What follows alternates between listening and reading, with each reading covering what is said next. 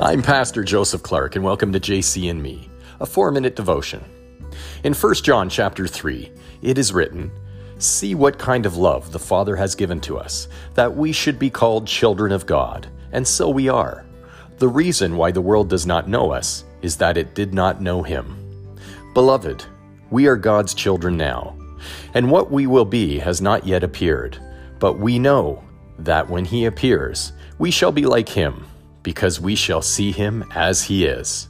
And everyone who thus hopes in him purifies himself as he is pure. God loves us more than we can ever possibly imagine. He created us to be with Him and to glorify Him, and to love and respect Him with our whole heart, mind, strength, and soul. We fear angering and disappointing Him, and we take comfort and assurance in His love. We glorify Him, returning His love and pleasing Him. If we reject him or pursue any other gods or religions or idolize other people or things over God, we are disappointing, disrespecting, and hurting the heart of God. God has a plan and purpose for each of us. However, He gives us the free will to make the choices and decisions in our lives.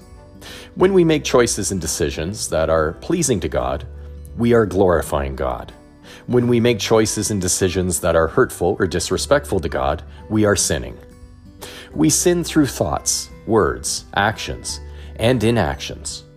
God educates us in the Holy Bible about what constitutes sin. He recognizes that we cannot live perfect lives and that we are incapable of always glorifying and pleasing Him. We can try, but ultimately, we all are subject to human frailty. For this reason, He loved us so much that he came to us in the flesh as God the Son, the Son of God, our Redeemer, Jesus Christ. Heavenly and loving Father, Lord God Almighty, we praise your name that we can entrust our future in your safekeeping, knowing that your love surrounds us and that your grace is sufficient no matter how dark or hopeless the circumstances of life may appear.